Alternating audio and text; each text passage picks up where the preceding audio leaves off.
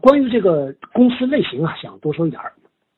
现在我们的就业市场呢，可以简单分成这么三种企业类型。第一个呢是国企啊，大央企；第二类呢是民企，这民企里边又分成什么著名民企啊，呃，华为对吧？呃，各种各样的大民企啊，还有这个中小型民企啊，再往下有私企啊，啊，有这个还有一种初创型企业呀，还有外企。外企呢其实也差异很大，有著名的外企啊，有中小型外企啊，还有那些 rep office 啊，就是所谓的呃叫办事处啊。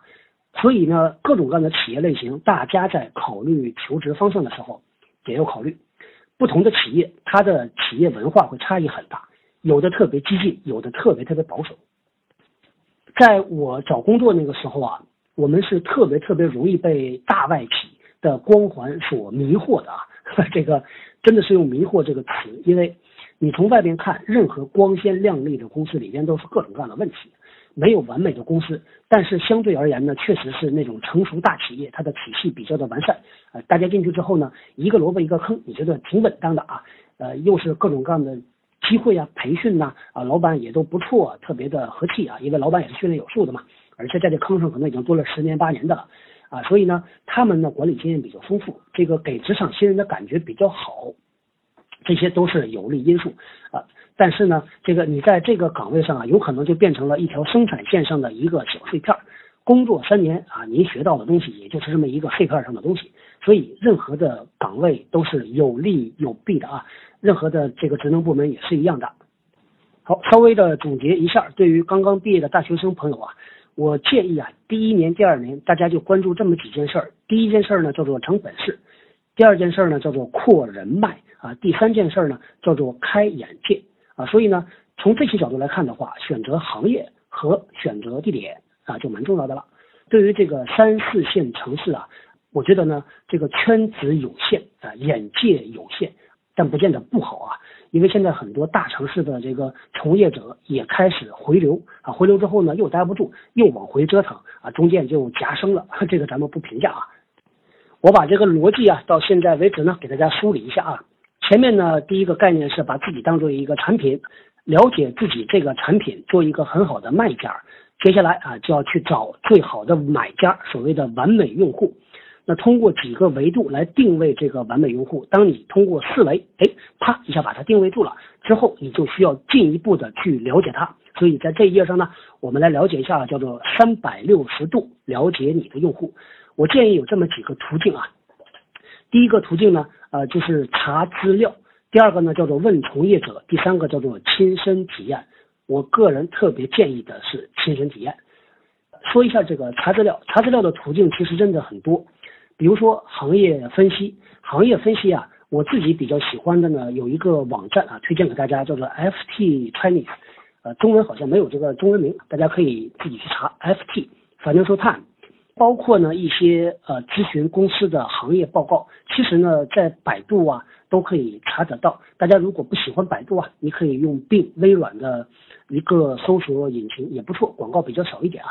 还有一类呢，呃，大家可以使用的是社交网络啊，尤其是和这个找工作相关的啊。我自己比较喜欢的是 LinkedIn 啊，我估计很多同学可能也都用过啊。LinkedIn 呢，往往它的用户。重度用户都是在外企里边，我看到现在很多的这个民企其实也在用，但是央企啊、国企啊用的倒真不是特别多。还有呢，求职类的 APP 啊，或者是一些社交类的 APP 啊，比如说呃微信呐、陌陌呀、啊微博呀，大家都可以查。至于咋用呢？举个这个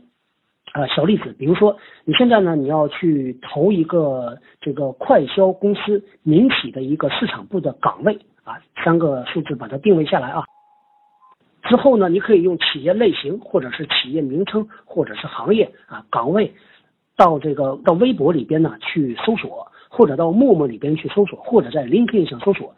估计啊你都能够找到一大堆的人。然后呢，这个时候鼓足勇气，主动和他建立联系，向他打听一下，这就就这就要亲自的去问这个从业者。那最后一类呢，就是所谓的社会资源啊，七大姑八大姨啊，师兄师弟啊，老师啊，包括实习的公司。呃，我们之前有一期节目呢，是邀请了一位在呃领事馆里边工作的姑娘啊，呃，她呢曾经在一一些机构里边实习，她这个跟我讲，她说她加入这个大使馆的时候呢，啊，她是请以前实习过的公司啊给他写了封推荐信啊，这个推荐信呢起了很大作用，所以大家呢，呃，你的实习过的公司啊，这个是你非常好的资源啊，不要忘掉了。好，给大家看一张图啊。这张图呢是在前两天我们在我们的社群啊，旗舰共济会里边，恰好有一位同学他在问，有一家公司啊，他的销售怎么怎么着啊？呃，正好我就直接到那个 LinkedIn 里边去搜了一下啊，你看啊，关键字用三个，一个呢是公司啊，一个是岗位，你就可以查出来很多啊，再加个城市吧，你就可以查出来很多很多符合这个条件的人。下一步啊，你可以做几件事啊，第一个是主动的去联系他，第二个呢。这个挺有意思的，你可以打开这个人的简历，你去研究一下啊，这个人他的职业生涯是怎么发展的，他从什么开始起步的，接下来啊他又做了什么职位，拿到了什么经验啊，然后才做到了目前这个岗位啊，这个事儿特别有意思。我之前没事儿无聊，我就经常去做这件事儿，去观察一个人职业成长路径啊，是非常非常有收获的啊。好，这张图呢，其实啊是之前在上海大学做这个一个讲座的时候呢。呃，为同学们准备的啊，这是我的一个个人理解啊，用了一个脑图的方式啊，我把个人的需求啊，呃，企业的需求啊，个人能够贡献给这个企业的，以及企业能够带给个人的，他们做了一个匹配。但是呢，说实话，我觉得啊，应该讲这么一句话，叫做尽信职业规划，则不如无职业规划。因为我现在呃接触到很多很多的在职的朋友，或者是读书的朋友。我发现呢，有一些朋友啊，特别希望得到一个开关式的答案。什么叫开关式的答案呢？啊，就是所谓的叫做轻轻一按，大放光明，马上去用了就能够起效果。职业规划这件事儿吧，我个人觉得是有很大的价值的，非常有帮助。但是呢，不能特别的迷信。是原因是这样子啊，因为呢，呃，职业规划呢，它是一个起点，一个终点，中间告诉你怎么去实现这个路径怎么走，对吧？怎么实现这个目标？起点是基于你对自己的了解。现在呢，这个往往采用的手段，通过一些评测工具，通过咨询师啊和你去聊，帮助你更清楚的了解自己。呃，但是前提是人实在是太复杂了啊，所以呢。我们在二十岁啊，二十五岁做的一个对自己的判断，对于未来五年、十年起指导，其实是有很大风险的。以前也经常开玩笑，我说有的人到了三十岁、四十岁才知道，原来自己啊是喜欢男的啊，他自己就是个男的。所以啊，人生充满了很多的无常啊，哎，所以呢，感慨一下啊，这个没有一本所谓的人生指南，你按图索骥就能拿到黄金屋，就能拿到颜如玉啊，没那么回事儿。啊，自己是要不断的去摸索，不断的去反思。忽然间发现现在已经八点二十了，这个 已经快一个小时了，我尽量加速啊，留给大家一些提问的时间。呃，这个两页幻灯片现在放出来的啊，想和大家主要讲一个看法，也就是呢，呃，我们在简历里边陈述太多的这个自己有多么的优秀啊，我是多么好的一个产品，意义不是那么的大。一定呢是你在简历里边呈现的亮点呢。要照亮你用户的需求，这就是比较完美的匹配了。所以呢，我们关注的是用户的痛点，而不是我自己的亮点。这个了解到用户的痛点啊，不是那么的容易的啊。所谓知己知彼，百战不殆。但是真正想做到这个知彼啊，不太容易的。给大家说一下我的这个建议吧啊。这个同样的拿产品经理我们来做参考，你看啊。产品经理他做一个 A P P 的时候呢，他一定他不能坐在房间里边闭门造车，他在那拍着脑袋想，那一定会想出事儿的。他一定要做的是什么呢？他去观察、去调研、去问、去分析啊，有可能跑到菜市场里边看一个大妈怎么样从菜市场走到摊主面前，怎么样去砍价还价，怎么样去收钱啊。所以呢，我们参考产品经理的这些做法，我们来看啊，可以做哪些事儿。我觉得呢，可以做这么几方面啊。第一个叫做给你的用户做一次全身扫描。我们可以通过现在丰富的啊发达的互联网，去找到你所定位的那个公司，它的这么几方面的内容，研究他们公司的公司策略，研究他们公司的产品，研究他们公司的文化，研究什么呢？研究他们公司最骄傲的东西啊，可能是这公司特别关注人呢啊，很多的福利啊，很多的培训呢，很多的发展呢。研究你对他，这就是从宏观层面上 了解这家公司。这个时候呢，到了你去面试的时候啊，就会发生作用。啊，接下来呢，这个还要研究啊，他们公司啊，在这个领域里边的新闻啊，采访稿，去看一下他们公司的领导人接受采访说了什么。全身扫描做完之后，我们来做重点诊断。诊断什么呢？这个时候就缩小了，看他的岗位了，去看他的招聘广告，看他的岗位描述。一般来说呢，一个比较正规的企业，它的岗位描述呢，就像一个岗位说明书一样，就像买了个电饭锅，一打开告诉你啊，这个要一二三四五怎么做。所以呢，你通过这个岗位描述啊，你能够比较清楚的看到这个公司对这个岗位应聘者他的能力要求啊、经验要求、学历要求。但是说实话，这个很多很多的岗位要求没法看啊。简直是这个乱七八糟的，而且很有可能十万八千里和你真正去谈的时候完全不一样。所以呢，这个岗位描述只是一个参考，大家也不要尽信岗位描述。所以咱们就要进入到第三步了，第三步就叫做望闻问切了啊。这个时候呢，你就要亲自的去体验、去实习了。如果没有实习机会，用刚才的办法，通过社交网络找到这家公司的人。找到做类似岗位的人，或者找到就在做这个岗位的人，和他们去聊，或者呢，到求职网站里边啊，像刚才说的 LinkedIn，你可以甚至啊，如果运气好，能够找到他们的简历，那就好了。你可以看一下他们简历里边是怎么描述他的工作的啊。虽然呢，一般人写简历都会自我吹嘘一下，这个写的高大上一点，但是你还是能够看出来这个工作他在做什么。那进一步呢，你可以去推演。做这个事情需要什么样的能力啊？这就是我们尝尽一切办法啊，去了解这个公司的需求，这就是它的痛点嘛。如果把我们自己当做一个产品的话，那么我们的简历就是我们的产品文案啊。这个前段时间呢，有一篇文章也蛮时髦的，很流行，说是你写这个文案到底让谁嗨？你是让你自己嗨呢，还是让你的用户嗨？我看到很多的简历啊啊，就是让这个写简历的人自己很嗨的，列了一大堆这个各种各样的成就，但是呢，没有打到用户的痛点上啊，这就是刚才说的，你的亮点没有照亮用户的痛点，那你就白写啊。所以呢，我们要想办法去把你的这个亮点能够精简，能够特别精确的定位到用户想要看的那个东西上面。在这一页呢，给大家啊推荐一个小办法，这个办法呢很像啊。我们以前讲过的一个麦肯锡的这个电梯的什么一分钟电梯的法则呀，呃，用最短的时间把你的特点讲出来。简单的几个角度啊，比如说你自己有特别独特的经历，比如说呢，你自己曾经骑着自行车从北京骑到了西藏，喏，这就是最好的一个经历喽。比如说啊，你求学这个中间呢，可能呃这个叫做勤工俭学啊，啊一年时间呢，呃之后呢又把大学这个课程接起来了，或者是啊你通过自己的努力啊解决什么问题啊，给家里不断的补贴，养活了三个弟弟妹妹啊之类的，特殊的经历可以变成一个亮点啊。后边呢不解释啊，比如说强烈的兴趣，比如说强大的能力，比如说突出的特质，还有一点很有意思啊。我把它叫做就是跟定你，就是跟定你呢？啊，就是，呃，你可能其他方面都没有啥特长，但是呢，你对于你要去的那个雇主公司，你特别特别喜欢他们的产品，特别喜欢它的品牌，是它的铁杆用户啊，这也是一个亮点。说一个小方法啊，怎么样能够实现一句话描述你的独特的卖点？呃，你可以用两分钟啊，就把这句话讲出来。这个结构呢，应该是。前面讲特点，后边讲你经历。这个经历啊，其实就是你自己举一个小例子来为你的这个特点做背书啊。比如说，我叫汤姆啊，我是一个比我周围大部分的同学都冷静的人啊。我曾经怎么怎么着了？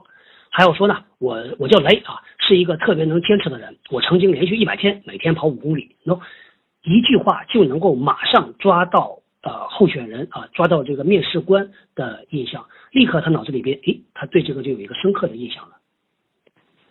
在市场的理论里边呢，有一个叫品牌溢价的概念啊，就是比如说这个星巴克的咖啡和八十五度 C 的咖啡，那喝起来差别不是很大嘛，对吧？你看它的做工啊，也差别不是很大啊。说实话，我也不是很懂啊，啊，但是呢，往往一个特别好的品牌，它能够带来产品的溢价啊，就像那个日本的无印良品，我蛮喜欢的，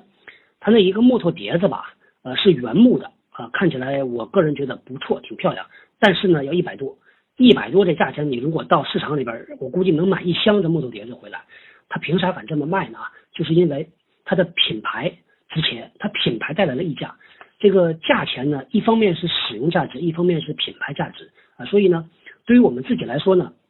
能够通过一个方式建立个人的品牌，这是最好的。如果工作了之后呢，我把它叫做职业品牌啊。如果没工作之前呢，就是刚才提到的一句话描述，把你的亮点特色突出出来。对于简历啊，再简单的说两句啊。这个简历呢，不要写的特别多，一两页就足够了。现在市场上对于这个简历怎么写，已经有很多很多的培训材料了啊，也有一些网站我知道做的非常非常好啊，帮助同学改简历啊。我觉得这里呢，跟大家强调几个原则就好了，呃，就关注自己的亮点啊，展示卖点，但是关键是要针对痛点，这是所有事儿的基础啊。这个同样从一个产品设计的角度啊，你的这个产品呢，要让用户一眼看到这个，觉得哎特别好，能够解决我的问题，并且呢，他看你这个文案呢，觉得特别舒服，有兴趣的看下去，眼前一亮啊，这就完美了。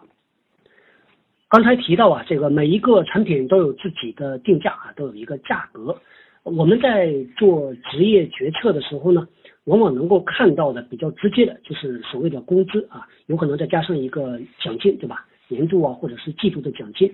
我的建议呢，还要考虑到所谓的整体薪酬。这个整体薪酬啊，其实就是显显性的加上隐性的。我列在这个幻灯片里啊。比如说呢，显性的里边包括工资啊、福利奖金啊，呃，还有带来的社会地位、工作环境啊。隐性的呢，啊，可能很多人最开始的时候是意识不到的。比如说行业资源、人脉呀，啊，或者是学习的机会呀、行业经验等等。啊，举个简单的例子啊，我在之前我们快学不倦里边也举这个例子了。比如说呢，做记者，这个记者啊，他的工资没那么的高，但是你会发现记者的能量很大，因为啥呢？因为他能积累的隐性资源特别特别多。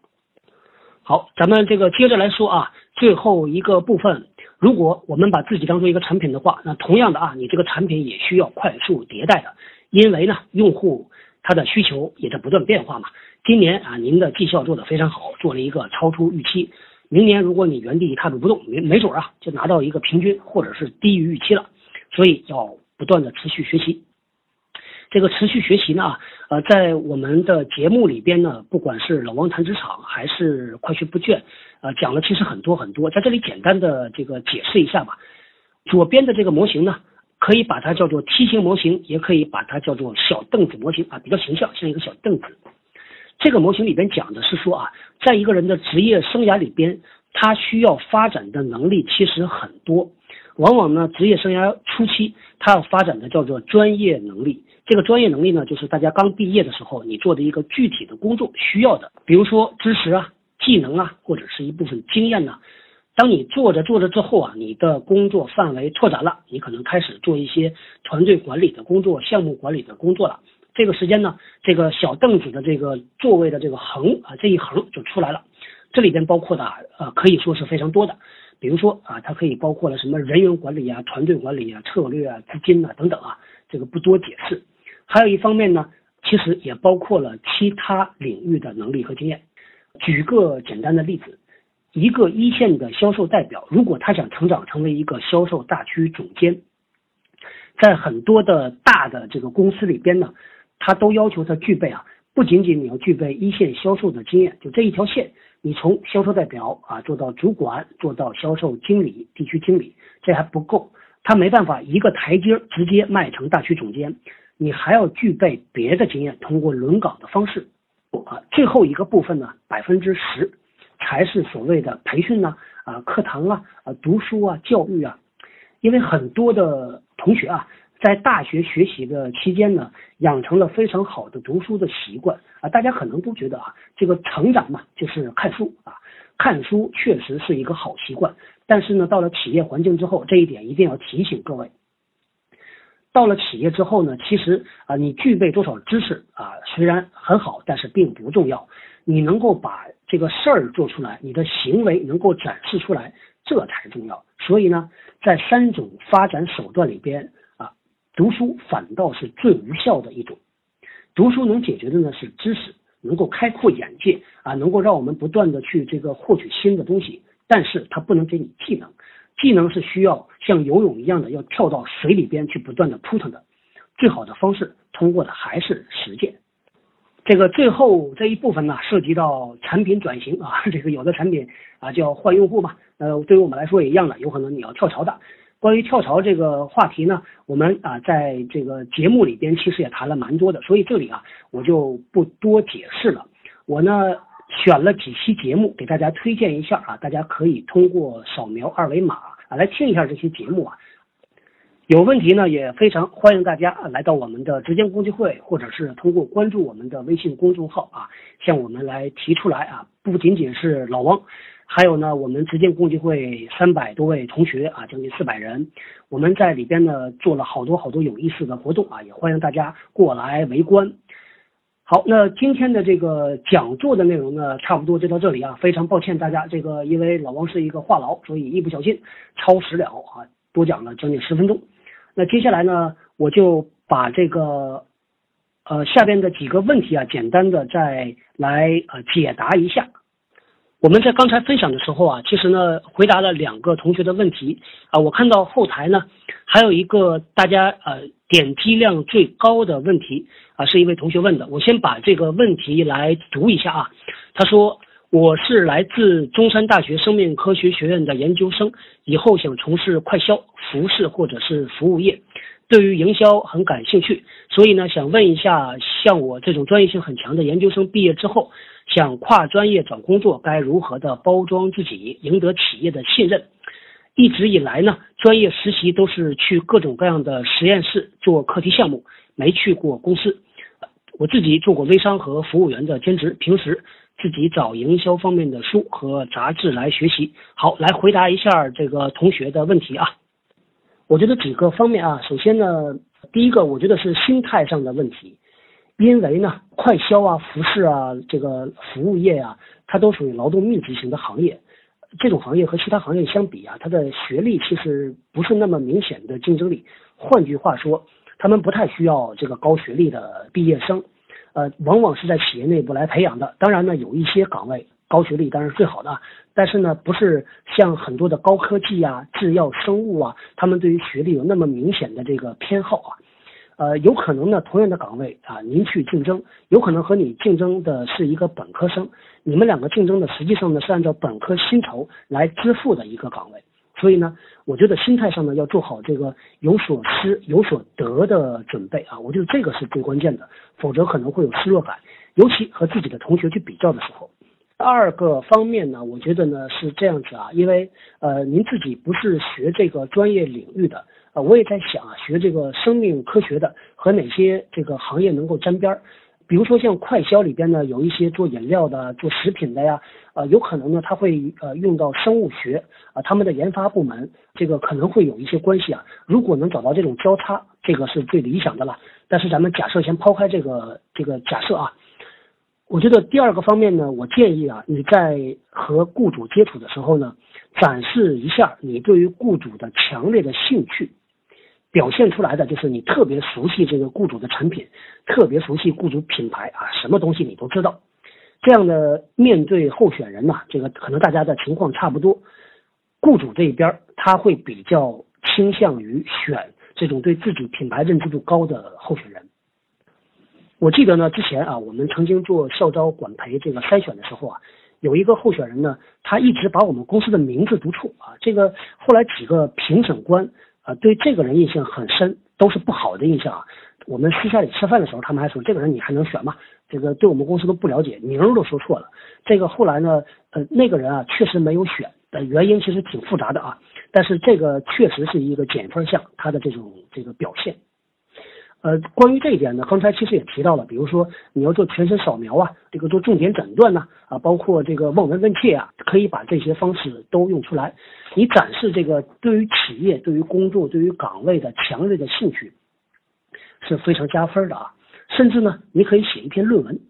这论文如果真的要发表了，那就真的就更加分了。第三个方面呢，这个从雇主的角度，因为你也提到了怎么去呃这个赢得雇主的信任。其实呢，从企业的角度，我们去招大学毕业生的时候，关注的不仅仅是学历专业，其实关注蛮多方面的。我在今年的上半年呢，去北京的中央财经大学啊做过一次讲座，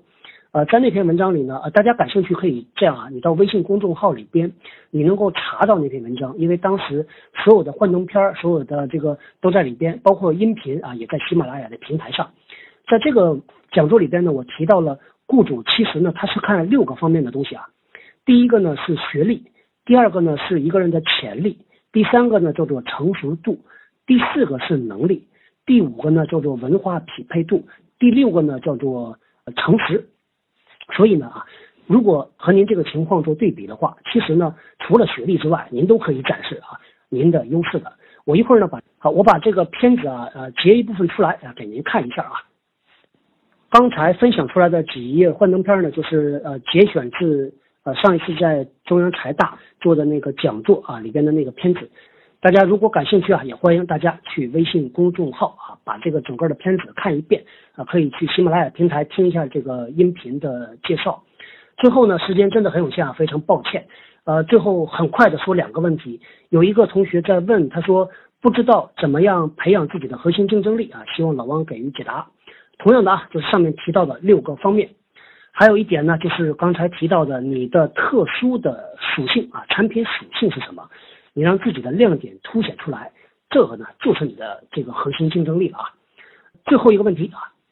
有同学问，作为大学生，在这个职业生涯规划上，怎样可以先人一步？很简单啊，第一个呢，平时多做反思，多做总结；第二个呢，没事儿少做评测问卷啊，少去看什么星座的预测呀。好，那今天呢就说到这里，非常非常感谢大家的时间啊，谢谢。